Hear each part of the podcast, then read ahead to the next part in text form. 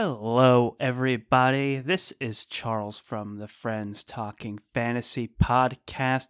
Not our usual intro today. Uh, for those of you who are stumbling onto this episode, let me just give you a bit of a heads up here. This is part two of our two part discussion of The Last Argument of Kings, the third and final installment of the First Law trilogy by Joe Abercrombie. Dylan and I sat down and recorded this in one session and ended up taking over two hours, so we decided to split the recording into two episodes. If you did not hear the first part, you may want to jump over and check that out. That's our last episode. That's uh, Last Argument of Kings Part 1. And Part 2 is today, where we will be discussing Bayaz and my hilarious Making a Magi segment. And then we will also be going into the endings for every single POV character in the book. It's a lot of fun and we get into some really, really good stuff here. So um, be sure to check it out. One warning though, spoiler warning here. If you have not read The First Law or if you've not read Last Argument of Kings, I'm going to take Dylan's line here. Turn this down in your headphones because we are getting into all kinds of spoilers for First Law Trilogy. Otherwise, guys, enjoy the show. Thank you so much for listening, and let's get right to it which brings us to the next segment here, which I called. I don't know if you noticed, making a ma- making a magi.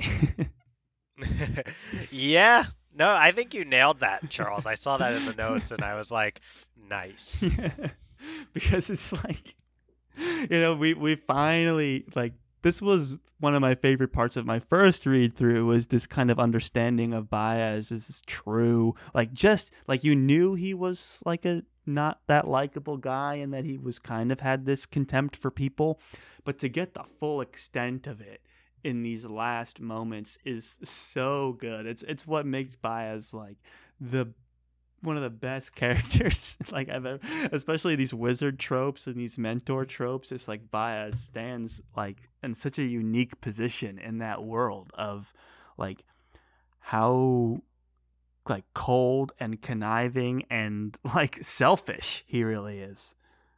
Yeah.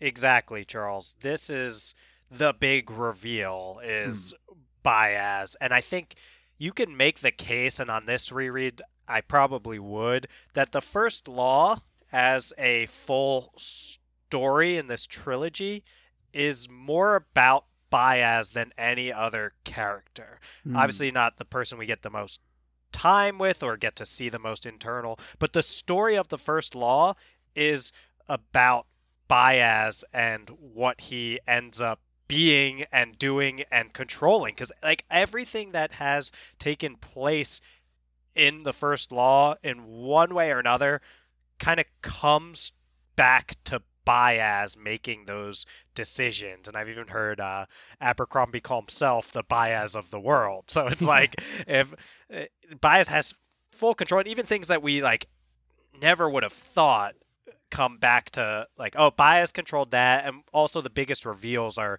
like are Bayaz related. So, uh, and and the first law is the name of the trilogy, right? And right. who is that most relevant to? It's Bayaz. Well, for sure. I mean, every single plot point that came out of this was in some way or another orchestrated by Bayaz. And the cruel thing about it is, like, it was kind of like a side thing for Bayaz. Bayaz was making these decisions that was affecting all these people's lives, and it was almost like a side plot to what he was really trying to do. He's like, yeah, I'll set them up to do that and I'll send them to the end of the world and I'll, you know, kill these guys and whatever, bring these people up to power.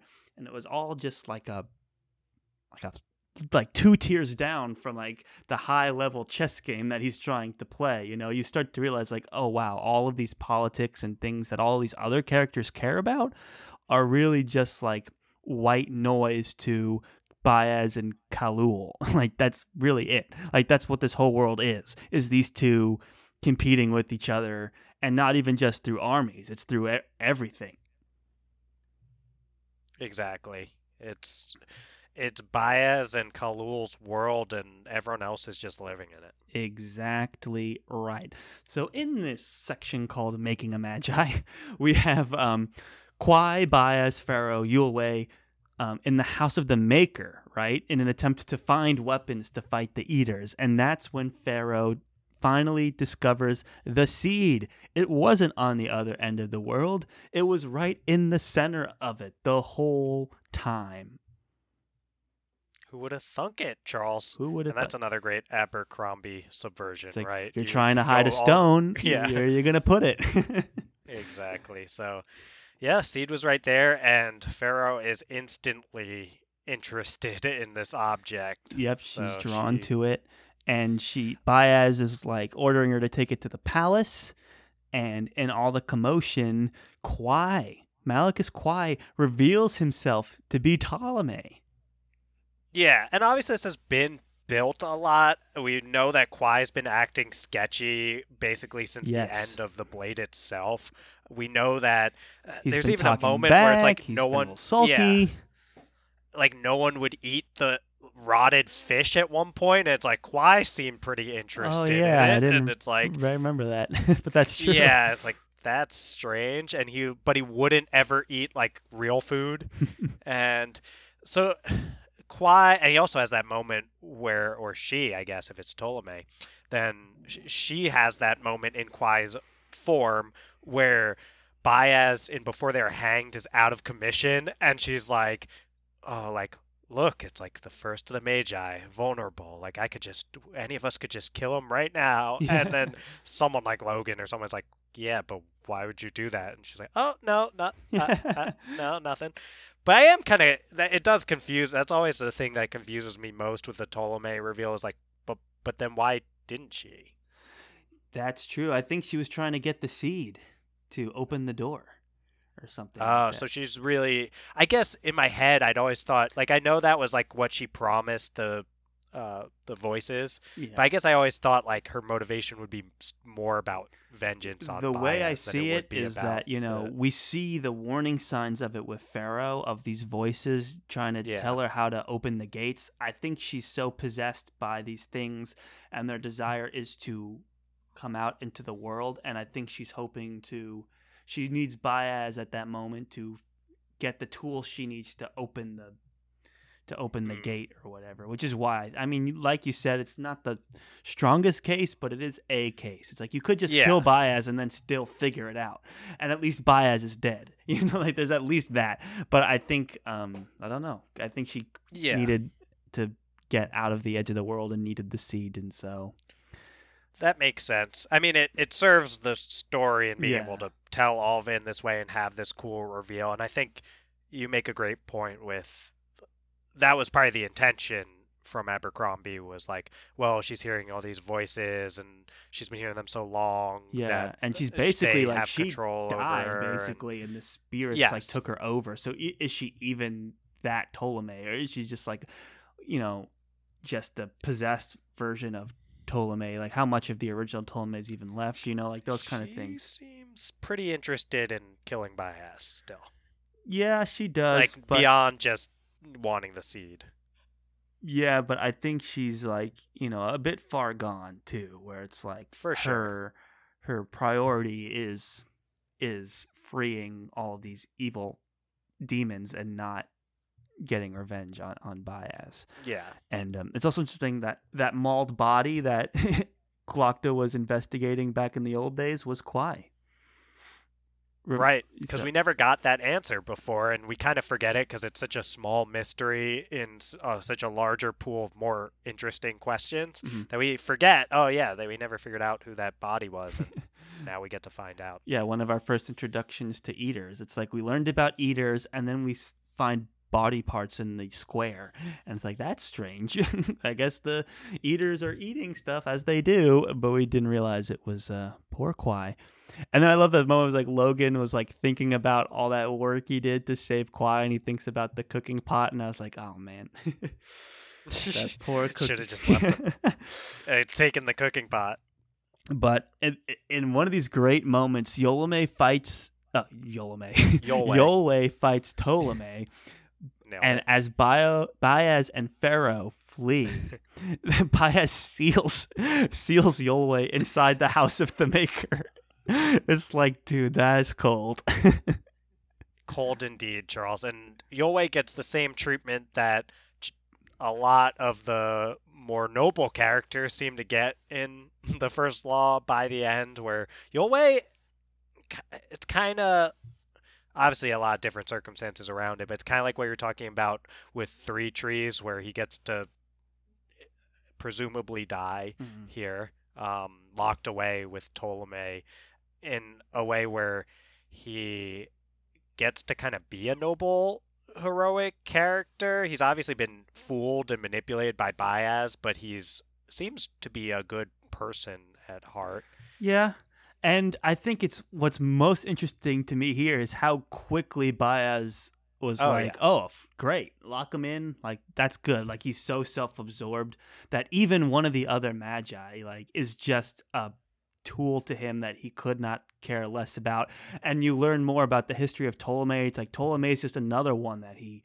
Like he doesn't care about anyone. He's like such a narcissist and will do whatever it takes for power and all these things about Bayaz reveal themselves in these making a magi moments where he's like um he's it's revealed that he may not have been so honest to Tolomei and he may not have been so honest to Yulwei and like all these ends to find the means and he's happily locking up the only person you could I guess call his friend.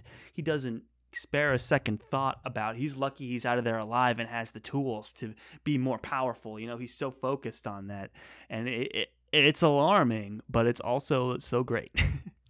Well, I'm bre- I'm glad you brought up the lies around Tolomei, Charles, because I think that is the that's the biggest one for me Yeah. is that we're we're kind of led to believe, oh, like Bayaz he has all this kind of contempt for people, he's got this anger, all this kind of stuff, but his vulnerability, Charles, is that he really did love the maker's daughter. So whatever he's done, there's this almost human side to him where it's like, well, we can always relate to making mistakes because of the love we have for someone.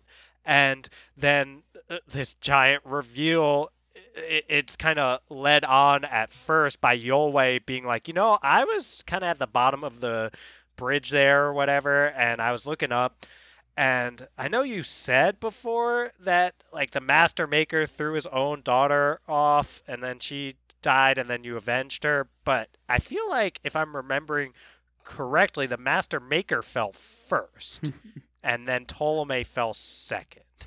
And and Bayaz is like, you know, like memory. It's been so long. Memory plays tricks on you, and that's the that leads up to then. and then Like, Yola was like reveal that- promise me now like you need to like convince me you know and Bayaz is like of course man like who do you think I am come on Yeah. And around killing and then Juvens I also think he was more than thrilled to seal him away because, uh, like Yulwei was potentially the only one that could spread his secret about the origins of Tolomei to the other Magi and to anyone Oh, else yeah. potentially of power. So he's like, "Oh, that covers that loose end." Like he's like, "Oh, we'll go back and save him," but you know that he's hoping that he's dead because it's like I get to keep that lie going. No one knows.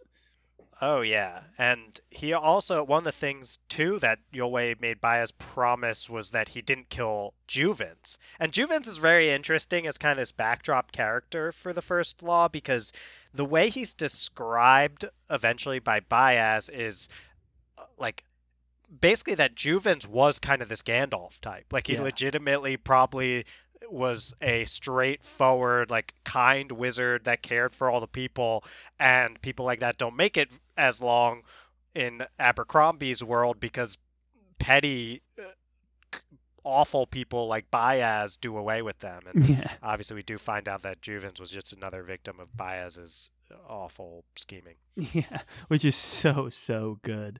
Like man, all Yes. this all these things coming together eh, has left such an impression on me. I'm like this is like Abercrombieism right now. It's like all these realizations that are coming to light is are all are the payoffs of this whole story. Like these are the is what makes this series so unique is how everything was for lack of a better word here i'm going to say the s word subverted and uh, you know it, it's just so brilliant and the more and more time Bayaz is, is going on with this, and it, it, comes to a head when when Bayaz uses the seed. Okay, so let's let's walk through this correctly. Khalul's eaters confront Bayaz in um, the Square of Marshals, right? And then you have Bayaz combining the powers of the seed and his training with Juvens and his training with the Master Maker. Yes. To create a whirlwind of power that destroys everything and he's reveling in it. He's using Ferro to channel the power of the seed, right? To tapping in like breaking the first law basically and is um is just causing mass destruction and Bayaz could not be in more ecstasy. He's like, I'm more powerful than Juvens. Yes. like, like blowing up everybody. and you're like, oh God. this guy's got a bit Yeah. of a complex. Oh yeah, totally. I mean, he. It's interesting. You mentioned the first law, and there's a great quote from Bayaz. Bayaz has two quotes that are. Oh, this first the one you're going to say is my favorite. It's so good. Okay, well, he says, uh, "Power makes all things right. That is my first law and my last. That is the law." That is the only law that I acknowledge. Oh, that's not the law I was thinking of. Oh, the other one is the first law: rules are for children. This is war, and in war, the only crime is to lose. That's the line. So when so when we think about how Bayaz thinks about these laws, and, and even Bayaz himself has played the game of pretending that these first laws and these things oh, like that yeah, are the important, law but they're so all horrible. yeah. Oh no, they broke, and it's so great too because there's like the the first law is the one that even Khalul probably won't mess with, and like Khalul's uh, minions are like, oh no, like dude, what are you doing? You're breaking the first law. Like, yeah, we'll eat people. That's just the second law. Like, dude, you're breaking the first law, and Bayaz, in the end, after all his talk about the importance of the first law, is like, oh no, that's just like what a childish way of thinking about things. We're out there killing each other, and like, like only- that line says, the only crime is to lose. Exactly, which I love that line so much. It's very Machiavellian, and he has no problem using that kind of prejudice to um, make people hate the eaters. It's like, oh, they eat people, Yes. they break the law, they are evil, and we're good. And then when he get the first opportunity he gets to kill them, even if it means doing those things that he's been touting as evil, you know, hypocritical almost of him, he doesn't care at all. Like he's if anything, he's like he's so happy with himself. And like even after that, he's just like sitting there thinking about all the great things he did. He's like, man, no one can understand the great thing that I just did. He's like, I combined three different powers of magic. He's and he's just like so happy, you know. He's that Oh, like, yeah. like he like you know what he cares about and like the only thing he cares about and it's just so so like funny and alarming at the same time and it opens the story it blows the story wide open, right? Like I remember when I first read this and I saw the Kindle, I was like at 99% and I was like, "But wait, the story's just getting started. Like we're finally figuring out the nature of Bayaz here. How could this be over?" It's just like it blows it changes the whole perspective and scope of the whole story that we just read. Yeah, and I, I think that's kind of the the point of it. We've had a lot of discussions about first laws ending before off the air because tr- long before we were friends talking fantasy in capital letters, we were just friends talking fantasy in uh, lowercase letters. Yes. and we've talked a lot about this ending. So I, uh, we will get there in more detail, I'm sure, Charles, because I guess we have more plot to cover. But I do want to just quote the great Patrick Rothfuss Mhm. um, here Ooh. For author of the Kingkiller Chronicle, who uh, sent a line in a video that actually a, a fan, also named Charles, emailed me. Ooh. Uh, so sh- shout out Charles if you're. I don't think he's read uh, uh, First Law, so he probably isn't listening. But uh, I'll say that in this video, Rothfuss says, "If you're not paying attention to what's in this book, it is not my fault." And that's kind of how I feel about the ending of the first law for those who feel that it like it doesn't come to a, a like conclusive ending or a climax or doesn't tie things together because I, I, I think it does. I think it's just about seeing the hints. Uh, you know, if you don't like the ending, you don't like the ending. I want to say that. Like, it's fine. You don't have to like it. And I think this is the story Abercrombie's been telling, and that's how it ends. I think that's really well said, and I actually love that quote. It was like, if you're not paying attention to this, like what kind of story you're reading. We we've said that countless times about Kingkiller Chronicles, and I think on my second read, like my first read through of Abercrombie, the ending always kind of felt like the the like the bitter aftertaste of the experience of reading it. But then going into the reread, it's like like I'm over it, man. I mean, like the story was so good and it's it does feel wrapped up in a way. Like all these characters do get endings, and I feel like you know the story kind of comes to its climactic end here at the end of this making a magi moment yes. with the with the siege ending and the battle being over and then we just get like a long like final 20% of this book that's like wrap up it's denouement. Like denouement. It's a really interesting pacing of the story, but it's like okay, the story ends. Bayaz is you like like tricked everybody, used all these powers, and won like the day, but at what cost? And now we just see the denouement of all these characters, and I'm like, you know, we did get a journey, and we we got the rising action and the climax, and we got all these things, and it, it's. And I can also see now that I know that there's another trilogy coming out. I um, I can see all the potential and how much is being set up and built in these moments, and like I'm curious. I know it takes place in the future in the same universe. That's all I know, and I'm very, yeah. I'm very um, excited at the potential of it. I don't know what characters make an appearance, but I can imagine, um, you know, based off of what we know about certain characters, that uh, we are building up for quite an interesting battle because even Bayaz says like, "Oh, it's just been a personal feud between me and Khalul and the magic in the world is fading, and we're fighting new wars in different ways, and a new age is coming, and all this stuff." Like we get all of these ominous things, but it's like you know.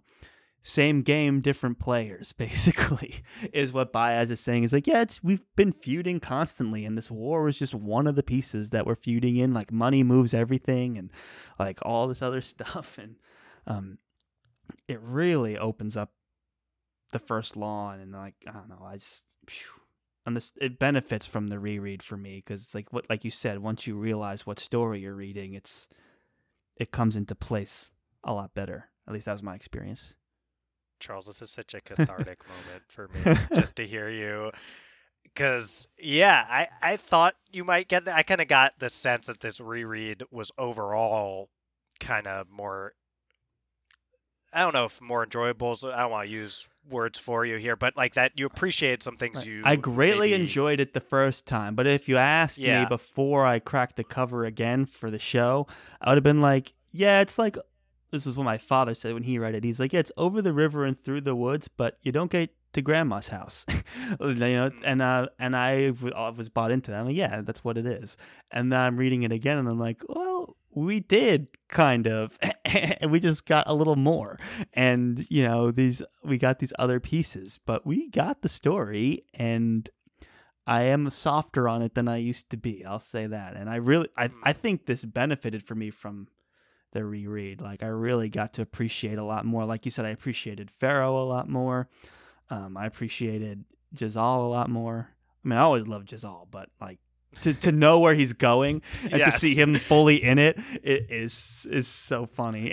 I mean, even moments with Jezal, uh, Abercrombie foreshadows extremely well. With yes. Jezal, it's like he's admiring himself in the mirror, but the thing he most admires, the thing that's best about him is that chin, that jaw. And he acts and like it's what... his like personal accomplishment, you know, that he yes, was born with the chin, course. you know, so it's like it all adds up. Yeah, his ability yeah. to And then he gets hit with a mace in his chin in particular. Mm. So it's like even those kind of moments where it's like, oh, of course he's focused on the chin, the jaw because we know that's exactly where he's going to get hit by a mace. So it's like these kind of things that Abercrombie builds in are so great and it's awesome to hear. You know, it's like over the river and through the woods and maybe you were expecting the first time around to get to grandma's house but instead you walk into the house and Bayaz is sitting there in front of a uh, chessboard of sorts and that's kind of what happens to Glokta in, uh, in this denouement is we get a, a chapter that's called uh, answers Mhm. after all these chapters that are called questions from Glokta. We get a chapter called questions. Answers. Or sorry, after all these, did I miss it both times? No, you, you just right missed it the last time. Okay, at least I nailed one. So yes, after all the chapters called questions, we now get one called answers, and uh, and pretty much we get Bayaz just reveling in all of these things that we've talked Oh, about. Bayaz Charles- loves it. He doesn't even care that Glock is there. He's just like impressed enough that he can brag to someone and they can actually appreciate the brag. Yes, Like, because no one on the planet Earth could understand the scope in which Bayaz has bragging rights except for Glokta, really. Yes. like, and maybe Khalul, but as uh, as Bayaz notes, he's probably not going to receive congratulations from Khalul Yeah. anytime soon. right. That's his, the whole, its whole reason for existing is this feud with Khalul. So, Yes. Um, yeah, it's so funny. so Yeah. Bayaz is just smart, and maybe Ferro too. Like he has moments with Ferro that he's like talking about the accomplishments of his powers. Like we got the vengeance you wanted, Ferro. And, you know, it's like super thrilled. So it's really just them. yeah, I mean, Jezal has no idea what is Zero. is going on. It's so funny And how Bayaz, we get to see. Bayaz uh, kind of grow just annoyed with Jezal, where he's like starting to realize that Jezal so much doesn't get it that he thinks for a while, like, oh, I'm king. Like, I, I must be the one with the actual power here. And Bayaz has kind of been reminding him for a while, like, no, not not really, but it's been a little too gentle. And eventually Bayaz gets this moment with Jezal where it's like, it, it all comes to a head, and Bayaz is like, I've been way too lenient with you. I have to tell you what you are, who you are, and remind you who I am. yes, And he reveals to Jezal some pretty amazing stuff, which is like Jezal was in classic subversive fashion, if it, Yeah. you know, is yeah, we got this moment where Jezal was like the bastard child and rises to the throne, but Bayaz says, no, you were not actually the son of a king. You were just one of a bunch of children I spread out into the world with a chance, uh, like bought uh, and spread out into the world with a chance to show the kind of features that would then become a person who I could raise to power and claim they were. yeah, he was like bastard of a hedging his bets by having multiple Yes. people. He's like, it could have Like, been you, it could have been. Brent. Yeah, like Yeah. there's a whole bunch of people, and you were just the one that like was coming together nicely Right. for me. Like you were the one that I chose.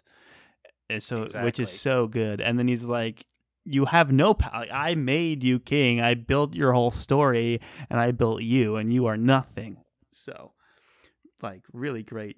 And you finally see Bayaz like kind of reveal his true nature a little bit too. He's he's going off on Jezal and inflicting horrible pain on him and basically daddying up on him and being like, you know, you work for me, pal, and you do what I say or I'll find someone that can replace you because you, like you're nothing, literally nothing except like the image that I need people to see so I can do my work. But you're so easy to replace and your position is so not a priority by any means. Like that I'm not even going to be here. Like I'm leaving you forever, but don't forget me because I'm having people managing you in my stead, but I have better things to do. You know, it's like, whoa. Well said, Charles. And we kind of get left then with Jezal, like knowing he fears Bayaz, not knowing completely why, Yeah. but uh, uh, like mo- at a very base level of like Bayaz made me hurt a lot, and uh, I guess I'm not going to mess with him anymore because I don't want to you feel know he's got again. these magic. yeah, like he's Bayaz basically just makes Jezal's guts wrench like uh, with total pain in his stomach and makes him just some pretty brutal stuff. And it's like Jezal isn't like whoa, but like Bayaz is so like powerful and so manipulative that I can't mess with him. He's more just like that guy hurt me and I I don't want to get hurt again. So it's like negative conditioning, you know? so, Uh, we would call that positive punishment in the psych field there, Stutch. Uh, Uh, s- or Charles. call me Stutch. Good old Stutch. Shout out to Stutch. that other friend of Dylan's that's not me. yeah. So, but yes, yes, okay. It's I, nothing positive about it though. yeah. There's not. I mean, well, okay. In I don't want to do this, but in psych, positive punishment means the presence. That's what positive is, like the like a positive. Right. It's not the connotation Yeah, of being like- good. It's the yeah. connotation of exist like being. Yes. Yeah. Exactly. Yeah. Uh, and punishment is what everyone knows what punishment is. So, uh, anyway, moving away from psych and back to the, the so story we're Bayaz positively punishes Jezal. about. Jezal. Jezal Yes. is now like conditioned to fear Bayaz above all people Exactly. and is now um is now kind of falling more in line. But you have these moments where Jezal is realizing like I am a tragic person. like I am screwed in every way, shape, and form. And that's kind of the end of poor old um he lives a disillusioned and resigned life of a puppet king. Um, Wow. so that is uh, the little note that I had written about the wrap in my wrap up section for Jezal, because every character kind of gets a bit of a wrap up sesh. Yes. So Glokta installed as pretty much Bayaz's go-to person to actually He's like the take proxy. care of things. Well, yeah, the proxy. Like tr- he trusts that Glokta is competent enough to, with a n- you know a nudge here or there, run the kingdom in the way Bayaz wants it to be run. And Bayaz has said since way back, like he's kind of had a respect for Glokta Yeah. as much as he can. With uh, you know, he he calls people cattle at times. I think he's Yes. like Bayaz views people as uh, cattle on a good day and ants on a bad day. Yeah. Is basically his view. But he he has a little bit of respect for Glokta and Mhm. kind of thinks you've got what it takes to be my proxy. right. Uh, West gets a real messed up end here. He basically is just a consequence to the like this. It's almost like a like a nuclear. Uh, Fallout. God. yes, exactly. Because That comes from Bayaz. yeah, Bayaz killed a lot of people with his magic. Like he just indiscriminately, like killed the eaters and then kept going and like felled buildings and um you know killed people on both sides because there were so many people who were taking shelter in the square you know in those buildings that he toppled. And then also there was like kind of that sickness that had a radius around it. And wes you know and his troops had witnessed that like black tornado is kind of how it was described of, of the power. And um there was a sickness that fell over everybody. And yeah, it's tragic to see Wes go that way. Wes was one of my favorite characters. He had so many great, great moments, and to see him done like that was like, dang, that's that's Yeah. tough. Yeah, I think it's it's an interesting choice from Abercrombie because I guess it's like, hey, yeah, Bayaz's actions if, are going to have real consequences and they're going to be deadly. Right. And a way to drive that home is to take someone who was a lot of people's favorite characters and a lot of people like West and say, eh, no, he doesn't get this miraculous end. He just dies as a like unthinking casualty of Bayaz. Bayaz Right. will never even that won't even register for him that he killed West. Right. But for us as readers, it's like, dude, Bayaz. it also Why? falls into that like that's life for you kind of thing. Yeah. It's like what you think every single character in this gets out in some way. It's like someone's just gonna die a, a senseless death, you know, and um, that kind of falls into the Abercrombie tone of how he approaches like fantasy stories. It's like some characters, you know, just get sick and die, and West's was the one that fell fell victim to this wasting disease. Uh, so that was was tragic. I do love, love, love with Glokta and Jezal this whole thing with Queen Therese. I love it in like a sick, twisted way. the way that well, it's horrible. it's absolutely it's but it's twisted. It's it's horrible, but it's twisted in how horrible it is. It's it's like a brilliant, horrible thing. Like I have no idea how Abercrombie conceived this idea. Oh, yeah. it's I so mean, it's- twisted. Ah, it is, th- I think, the most reviling thing Glokta does in the entire series, and that's saying something. Like, I mean, obviously he tortures people and stuff like that, but it's it's actually like a, a very disgusting thing that he does here. And it's immediately after Glokta does this like great thing of sparing Ardee's life. Yes. Uh, kind of like I mean, uh, obviously Glokta would like to be married to Ardee, and that's how. Yeah, that was a funny her, written like moment where it's written like he grabs the cold steel. you know, Yes, it's, it's like it's she ring. doesn't know this horrible fate that's about to come onto her. You know, it's like just like written like he's psyching himself Gonna up to stab stab Ardee. her, but he's who like, has a Jezal bastard eh, that is brewing there. So that's uh, you know a Yes, loose that end that a is told to deal fun with. reveal there that Ardee's pregnant with the king's bastard, which is quite a twist in the like Yeah. last couple pages of the book. Is like, oh, that actually has some potential for some intrigue. And Oh, um, yeah. Glokta was like basically told to handle it, and you know the scene is written with like you know Glokta's self-deprecating humor. You take literally like he's gonna stab her. It's like she doesn't know this horrible fate that's about to, you know, that I'm about to inflict on her. I'm grabbing the cold steel. You know that's how it's written. And then it's he pulls out a ring. He's like, "Will you marry me?" and she's like, yeah, "Sure." yeah. And honestly, th- I think I didn't notice it on the first read because I was so like caught up in that the Jezal and Ardee thing was supposed to like work out in some way, and then of course it does not.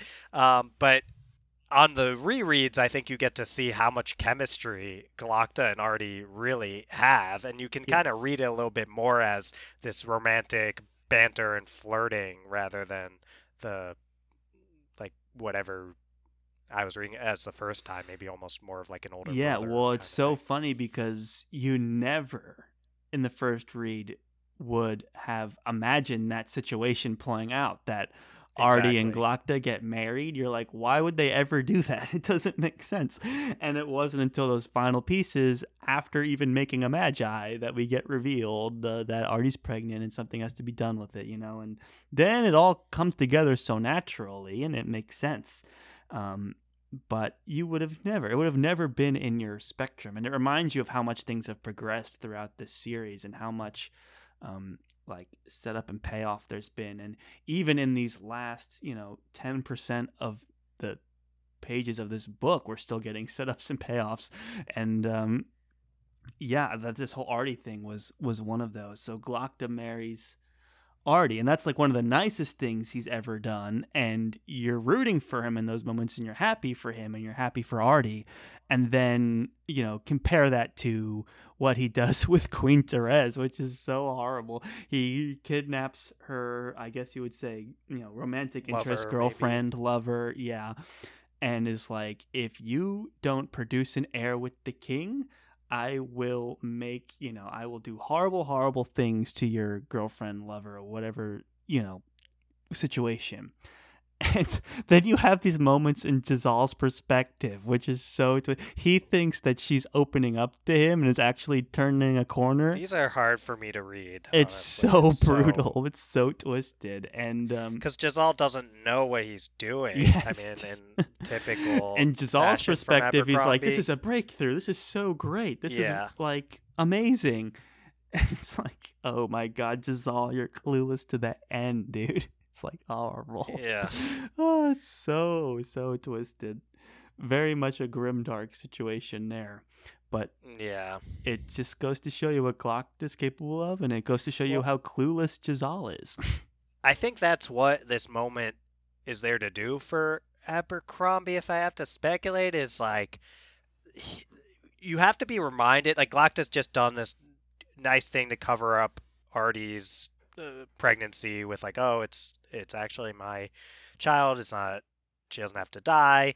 And then it's like, well, remember that Glokta's in charge of Bayaz's kingdom here because he is willing to do absolutely brutal things and this kind of final reminder of that side of Glokta. Maybe not final, depending on right. depending on how we take a later moment. But uh, maybe the biggest reminder is uh, this this moment with Therese. So, uh, yeah, and yeah, we'll see. We'll see where these kind of things go in uh, future stuff, maybe. So, I don't want. Uh, yeah. Yeah. we will see if the seeds of the past bear fruit in the present uh, when we get to the later novels in the First Law world. But we got to close out these other storylines Yeah, you have Charles. Ferro, who has at this point has been altered by the seed, and you have this moment even where Logen comes back and talks to Ferro, but Ferro is so um, disassociated with what's happening. She doesn't even Yes. recognize Logen. Like this was someone she had like regretted leaving behind, and then when Logen meets her, she's like, "Do you hear that?" Quiet. Do you hear that? Yeah, like not even just focused on the registering that he's there. So that's pretty alarming for poor Ferro. But she taps into it and embraces the power of the seed a little bit and goes off on her own in what can be assumed to be her quest for vengeance to murder the Gurkish emperor. And that's kind of the wrap up to her arc. She's kind of irreversibly altered from the seed, but that has given her powers, and uh, we'll see how that goes for her potentially. Who's to say? Uh, Who is? who's to say? I, I did warm up to Ferro more in the second read than the first. When you understand more about like um, her backstory, the fact she has demon blood, and like just how on the nose she was about Bayaz, like, sh- and Yeah. you know all those other things. Like it's easy to see her as just someone who's just pure angst all the time, but you did start to when you got over that, you started to see like more of her character and how like how many walls she has up and like the cracks in her walls are so subtle but so meaningful at the same time you know so it was like definitely more appreciative the second time around for her Couldn't have said it better myself, Charles. I thought I was gonna have to be the one to come in and s- talk about Ferro here, but I, I, you said it all there. I think. yeah i mean i don't have too much to say about her other than she benefits from the second read and Yeah. and uh well, we we wish her luck in her quest to, to kill do the we? I don't know. I mean, Khalul and Bayaz, neither one of them are, are any good, but who knows? we we wish her something. We certainly A- wish as her she something. goes- Oh, and you know what I wish, Charles? yeah. I wish I didn't move us past the Glokta thing before we talk about Pike being revealed to be. Oh, I was gonna get there Rews. though. I thought. Okay. I thought I was gonna get there. Get the there, end. man. Did I get there? Where did I put that in the notes? You oh, put it in the notes. oh, I- I so skipped was, it in the I, notes. I moved us along. That yeah. on me. Okay. Okay. Okay. Yeah. So in the notes, okay. So we talked about that stuff with Queen Therese, but then we get the reunite with Glokta and Pike, aka Salem Rews, which was quite the twist. You're like, okay, and you're kind of wondering w- why, but then you know. Pi- Salem Rews, Rews or Pike or however we'll call them, um, is He's Pike now. you referred in that in the beginning you were talking about how Glokta was accepting his death and everything like that but then he was like wait a minute I can give you what you really want and you know Glokta said over and over again the cycle of I was tortured and then I became the torturer and then like you order the torturing done. And that was the arc that um Glokta has gone through. He's the arch lector now. But now you can see that arc kind of beginning for uh, Pike Salem Rews Right. here when he has the choice to um, kill Glokta and he doesn't, and then now they're they've got Sult chained up, and Glokta unwraps the torturing devices and he's like, "Well, what are you gonna do?" And Pike takes his orders, picks up the tools, and the cycle continues, and that's the end of Glokta's arc there. well said, Charles. So And it's yeah, it's a pretty. I don't know if poetic is ever really the right word for an it is kind of though. arc. It's got some sense of meaning to it or something. Poetic has is the wrong connotation. It's a I think, but- grimdark poetic. Yeah, a grimdark twisted poetic. Yeah, it's Yeah. the it's the cycling that continues. You know, Glokta's always asking himself, "Why do I do this?"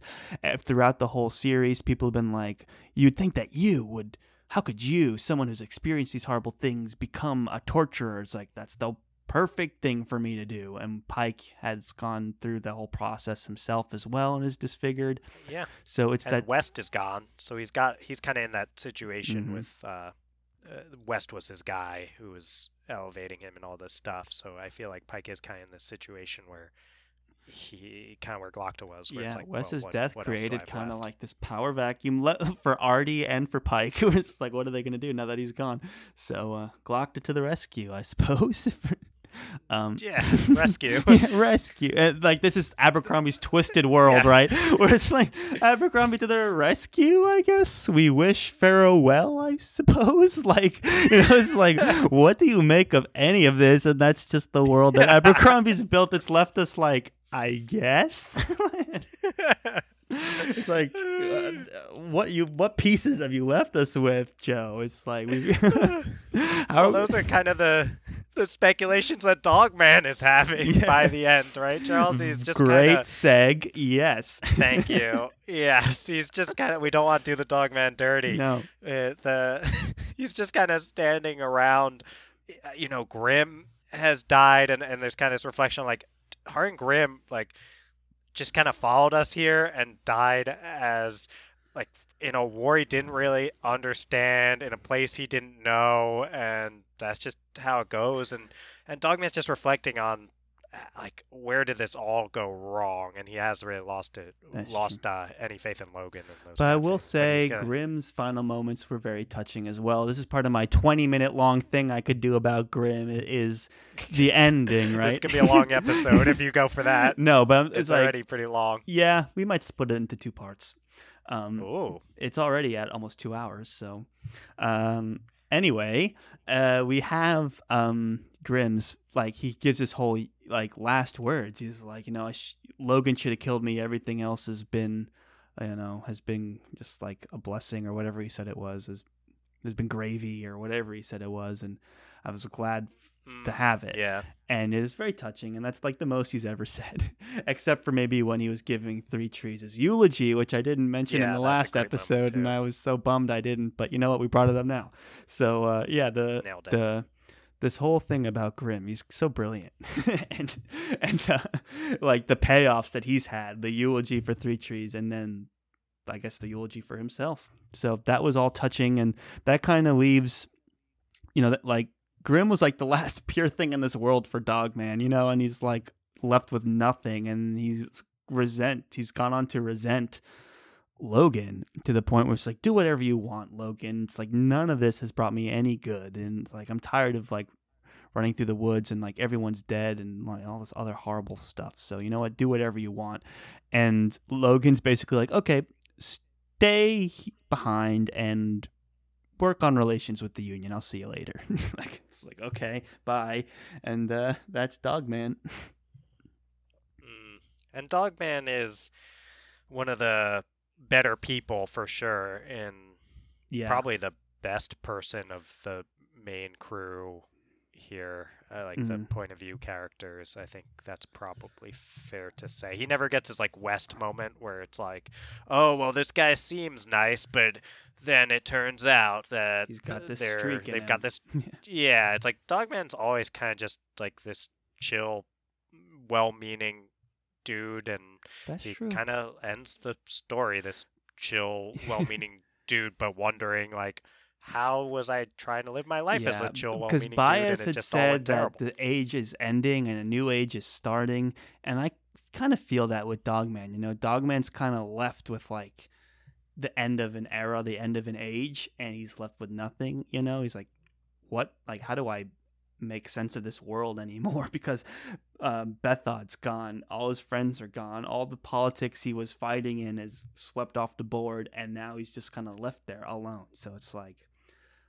what is he supposed to do and that's kind of his tragic ending is like all his good intentions like trying to make a good life for himself and he's just as worse off if not even more worse off than he was at the beginning uh, running around in the woods trying to flee Bethod so it's like Well, you mentioned the the beginning, Charles, and that just so happens to be the title of another brilliant the- seg Yeah, that's not in the notes. We keep referencing the notes. For the record, these segs, that's all natural. That's uh, so. Yeah, it's not. There's no like uh, Charles says beginning. Dylan comes in with uh, the the big sag. Charles tells him how great he is, and the FTF podcast continues. There is, uh, yeah, I think fans would be just a list. disappointed to see the notes. Like there may be a few fun jokes in here, like making a magi, but it's not like we write a lot of this stuff down. It's just kind of hmm, bullet points of the story, so we don't forget. it's all plot summary. Yeah. I've actually been. Well, we'll talk. I don't want to say we'll do something and then on the air now and then have people expecting it. uh, uh, but I have some thoughts about the notes. But anyway, Okay. the the thing that we get here is that last chapter called the beginning, which contrasts with the first chapter, which is the first chapter of the blade itself. I'm talking about. So all the, The way back, trilogy. first chapter of the first law is called the end, and uh, uh, that Oh, feels more as Joe, Abercrombian as it gets, right? so uh, we we get to our final chapter, the beginning, and it's Logen returning to the North, thinking, okay, well, finally we solved all of this. Now time for me to just take a seat. But uh, there's someone uh, who has other ideas, Charles.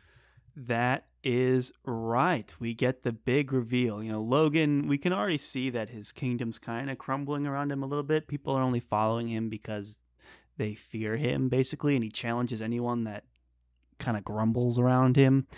And so by the time he returns north, it's no surprise. Black Dow has already sat himself on the throne. And it's kind of funny to go back now where Logen's like, well, someone will need to stay here and root out these people. But I was like, oh, I'll do it. Have fun, guys. Like, don't Yeah. worry about me. Like, go ahead and do it. So it's like my second time reading it. I'm like, oh, Dow had this planned from the beginning. Like he was always, you know, a thorn in everyone's side, and it's no surprise that he continues to be. And he actually um, challenges Logen. Uh, we get a few other moments here. We see that Shivers. Is While where we're talking going? about the build-up with Dow, yes. um, there's fantastic foreshadowing for this, Mm. even way earlier in this novel, where you're having these interactions where it feels like it's just kind of Logen trying to manage all these personalities Yeah. in, uh, in the north with these named men, and one of them is Dow. The hardest one to manage is Dow Mhm. and there's this discussion where Dow is legitimately asking Logen like like okay so you're fighting against Bethod like how'd you know when it was time to like no longer serve Bethod Oh. and I wonder what Dow's considering yeah. and then uh, Logen's kind of talking to him, and at some point, Dow says to Logen, or m- maybe there ain't room on one side for two bastards as big as the pair of ya. And Logen replies, "Oh, I don't know. You and me work real sweet together." it's like, well, Uh, we'll take see hint, about that. buddy. like, yeah, like Dow always uh like throughout this book you can tell I mean, it started with the power struggle. he's- Once Logen left their crew, Dow was like, you know, campaigning to be the leader. You know, he's always been the one that's the, been the hardest to manage. It fits really well with his. Like, do you think that the rest of the world stops because Logen's in Adua? It's like, no. Like, Black Dow's running in the show in the north. Yeah, that he is. He's been uh, trying out talking, so he talked to Calder and Scale instead of finding them and uh, killing them.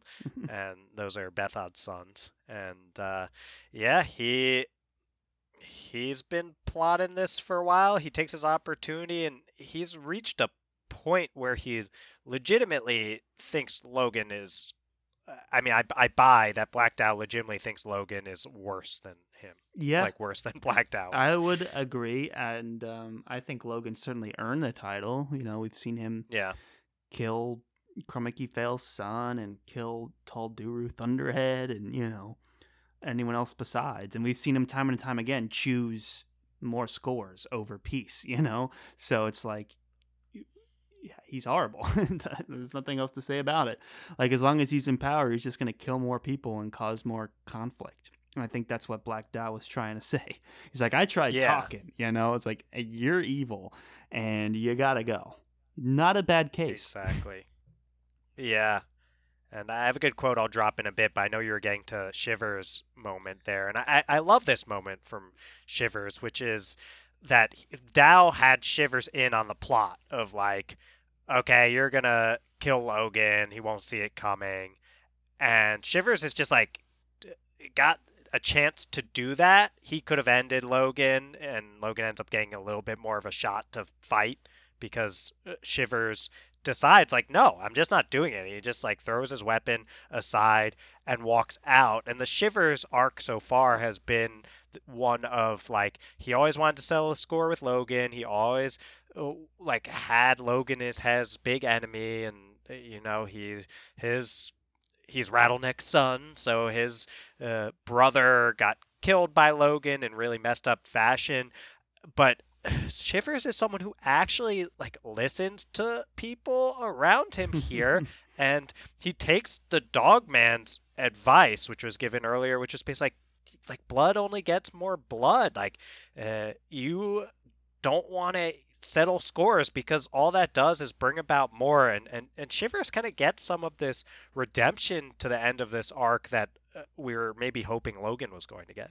That's true. I mean, he learned the lesson just by watching the people around him. It's just like forget all of this. And he's been tempted like this whole time. He's had multiple opportunities to kill Logen. He's even saved Logen's life. Uh, so more than once now with this yes. act of like walking away. So, yep, really nice uh, little moment for Shivers. He was always kind of like this. Will he like like wild card thing with Logen. It's like, is he gonna you take this moment to exact revenge on Logen or not? You know, and um, in the end, he's the only one that learned this lesson besides maybe Dogman, but Dogman learned it the hard way. Right. and then yeah, we get this moment, Charles, where kind of Logen's scrambling. He's got there's a bunch of people around him, so and Black Dow is a great fighter in his own right, and Logen's a little more in rough shape and outnumbered, and he, you know, he gets this one chance to, to see if he can escape, and he basically just jumps out a window and starts falling toward the water just in the way that this all started back in the blade itself and and we get some great like you get like all of his isms coming together it's like it, and yeah. there's only one choice left and that's no choice at all best yeah. to do it without live with the fear of doing it and then he's in the water yeah. and it's like say one thing about logen yeah like it does so cut funny. off in the middle of that oh it's so good uh so i i think in in logen's arc, it, it's interesting. I think Dow kind of says the the thesis of that arc in some ways to Logen right. at the end here, where uh, they're fighting, and, and Black Dow's kind of like, "Look, I I'm a bad bad person." Uh, no one's speaking about himself, Dow. uh, but I know that I Black Dow know I am a villain, a, a, a real bad dude, and he says you sh-, and Logen's like, "I should have killed you." And Dow says, uh, like, yeah, you should have, but you love to play the good man, don't you? You know what's worse than a villain? A villain who thinks he's a hero. A man like that, there's nothing he won't do, and he'll always find himself an excuse. Yeah.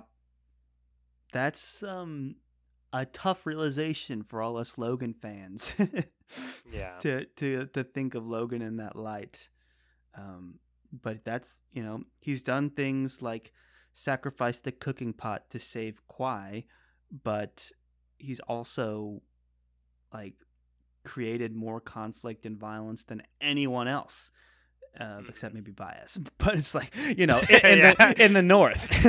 I mean, Logen's had way long, way less time, so yeah. uh, I think, and just doesn't have the the scheming of a Bayaz to cause that much death on that big a scale. But yeah, yeah it's a good of the Charles.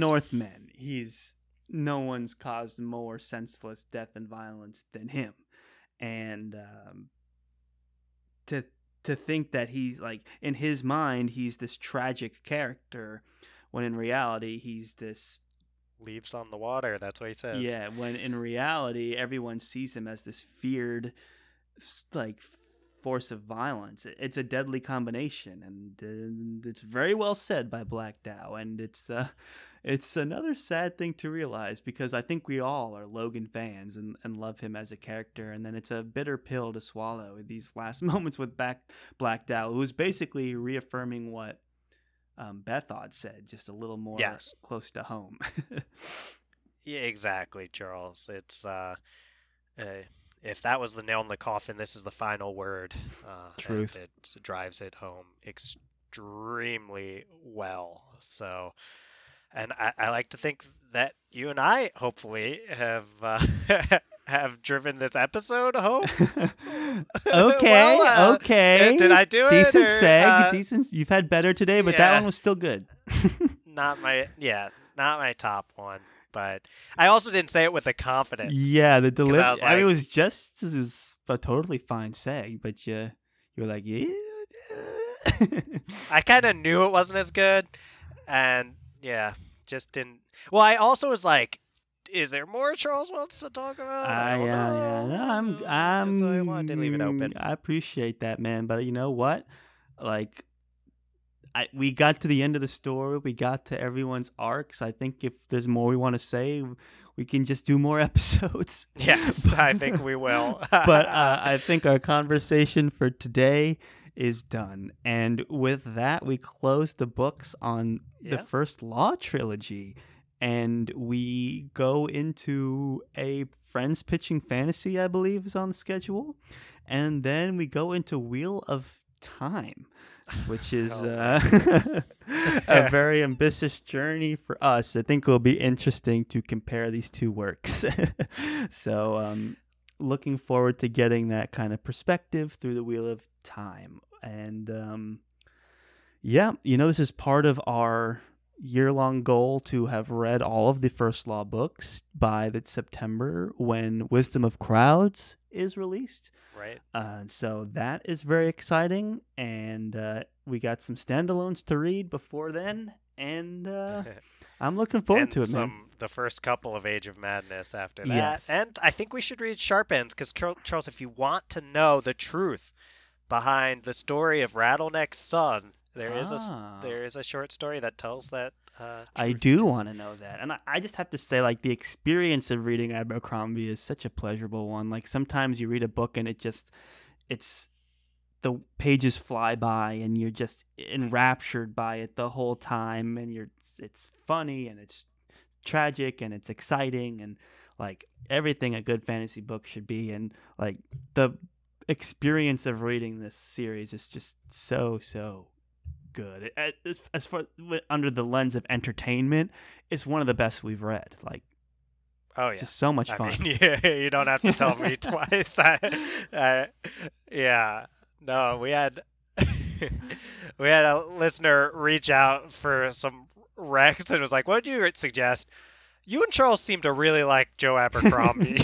That's a great was like, place "Yep, to, to go if you have you read. caught us. yeah.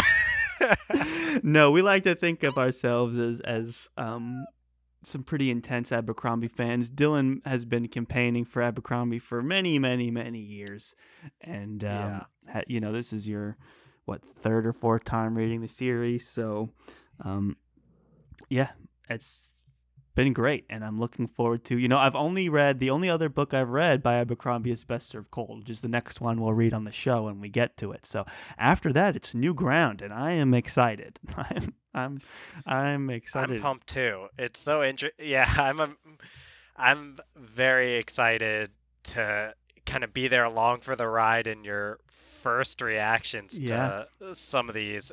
I mean, I think this is in my friends pitching fantasy originally too. Was I think that Abercrombie basically gets better with every successive book.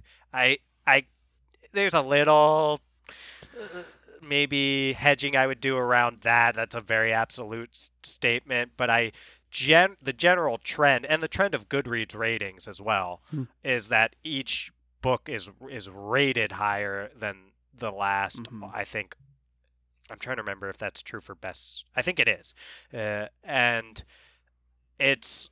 I mean, Age of Madness for me, I like even better so far than the first Law. Wow. So, yeah, I'm excited. How good it is. I'm excited, man. I Can't wait. We got a little reading to do before then. Are you gonna read? Yes. we gotta read we like you know three books of the Wheel of Time, whatever we do in this next cycle of FPF, and then we're back to Abercrombie. It might take a few months, but um, you know we'll we'll get there eventually, and I am looking forward to it greatly. Yeah. I think we've only got one task left to do, Charles, and That's I no choice at all. it's better to do it than live with the fear of it at this point. Get that sweet, sweet outro music pumping, my good friend. Yes, sir. As you say, so it shall be done.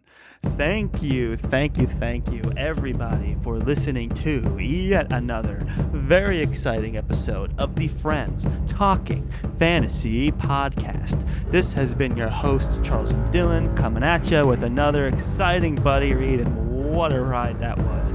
If you like what you heard today and you want to reach out to us, get involved, social media is a great place to do that, especially Twitter over at the FTF Podcast with a number one at the end.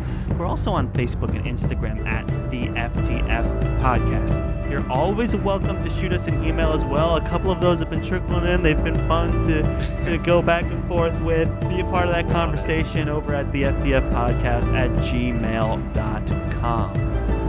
Now, Dylan, if they wanted to show their support for the show in a way that was free and relatively easy for them to do, and they just so happen to be on Apple Podcasts right now, what can they do? They can scroll down on our Apple Podcast page until they see those five stars, and then they can toss five stars to our podcast. Just gotta click five of them. That would be great. A review is even better if you do have time, but just listening. That's Just enough. We love it. listening, guys. Thank you so much. We made it to the end of the series, and I'm looking forward to the next one. Thank you, thank you, thank you all for listening. And as always, go forth and conquer, friends.